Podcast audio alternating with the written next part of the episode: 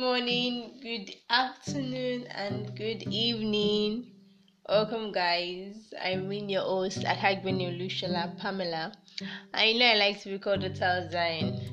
So, you're just joining in for the first time, you're listening to Fountain of Living Waters podcast for the first time. You've missed on a whole lot, but as I used to say, never to worry you can catch up on Google Podcast, Anchor, Spotify, or you can simply use any of your search engine and uh, by searching uh, Fountain of Living Waters podcast, and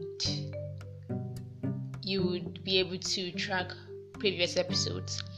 So, guys, thank you for following up. Thank you if you're uh, we've listened to the first what did God say till now, and uh, today's topic is what did God say on divorce.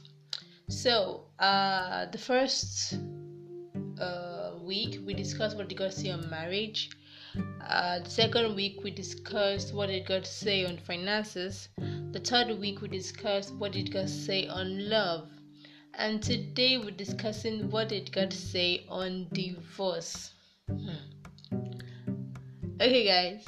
So uh, I got questions, and um, mainly just two. So good for us, I guess. Um, we'll be discussing shortly, and the podcast won't be so long as it used to be because we got just few questions. So, uh, the first question says, In what case did God consent on divorce?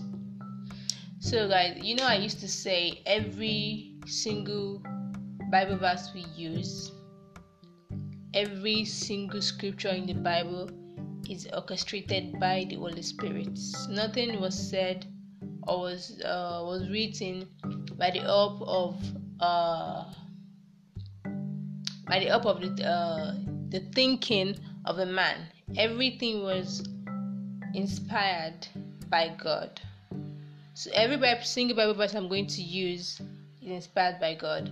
You know, I think some of these verses, uh, Jesus Himself was the one who spoke, and some disciples, and some prophets, and some a whole lot of uh, things like that.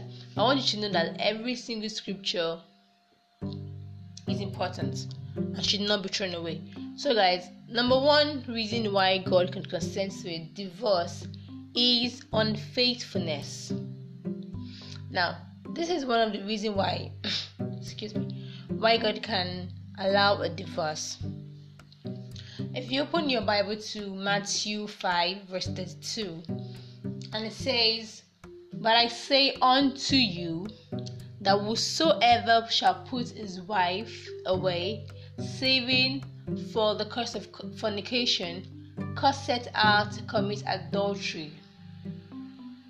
And whosoever shall marry her that is divorced, commit faithful I hope we got that. Unless she has been unfaithful. So that is one of the bases when you can when divorce is allowed. I actually don't pray for divorce for anybody because it's actually not a good thing. Uh, so that is on that is one of the bases when uh, divorce is allowed. Now, the second one is death. First Corinthians 7 verse 39 see, it says a woman is bound to her husband as long as he lives. Hmm. But if he dies, she's free to marry anyone she wishes, but it must belong to the Lord. So if a woman loses her husband, she's free to marry anyone she wants, but it must belong to the Lord in the body of Christ. Very important. So that's one of the two bases that uh, the Bible instructed uh, us that if there be any case of divorce, only on the case of only on the on the ground of unfaithfulness or death. So I'm going to add something before we uh, wrap up this podcast. That you know there are actually some marriages where um, they have crisis and you know there's some crisis that you can actually manage. There's some disagreements that can be managed but when it comes to life uh, when it comes to life threatening arguments or life threatening crisis i know things like that that one know that it's better you leave the marriage alive than dead. I suggest not under the inspiration of the holy spirit that such marriage it's best for it's best for them to exit the marriage because any issue that has to do with life threatening uh, matters. Now we have instances when um, husbands beat their wife to stupor, or husband beat their wife to when to necessarily whereby they actually been admitted in the hospital. I know things. No, we have incidents that happens, and you know it might not really be stated in the Bible, but thank God for the wisdom of God, and it's wise of, of for such relationship or marriage rather if it's actually life threatening that's what i i actually um tag as number three.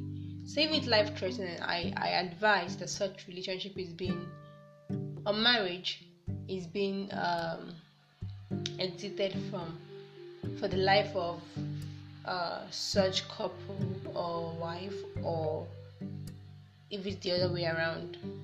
So, guys, with that, we come to an end of today's podcast. I promised and I told you it was going to be short because we had few questions, but now I have something else to say before I round up. Um, I'll be throwing this question to everyone and anyone listening. Now, I'm not going to. This question is not about marriage. This question is about breakup and uh, and courtship. You know, most people actually uh, see it wrong as talking to God about their relationship. If your relationship is pure, relationship is the will of God. If you're convicted, you feel so confident going to God and asking about it. So my question is, what did God say on breakup? because as funny as it is, we we we tend to neglect this part of uh, of discussion. What did God say on breakup?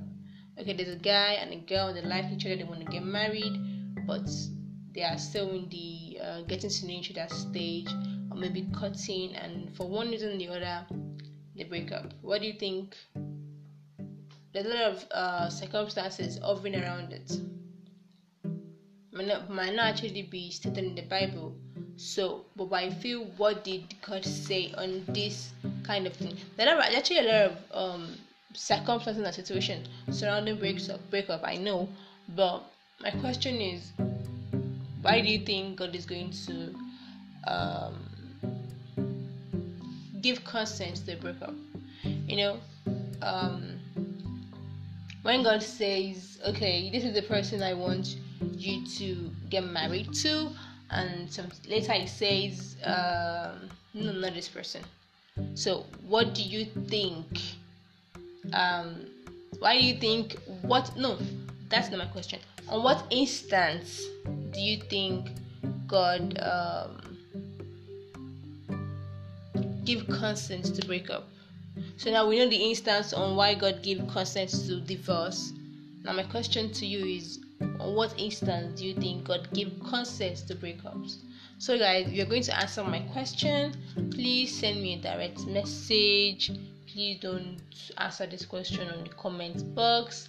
Send me a direct message. We can discuss, you can share your views, we can talk about it. And yes, I want to see you next week.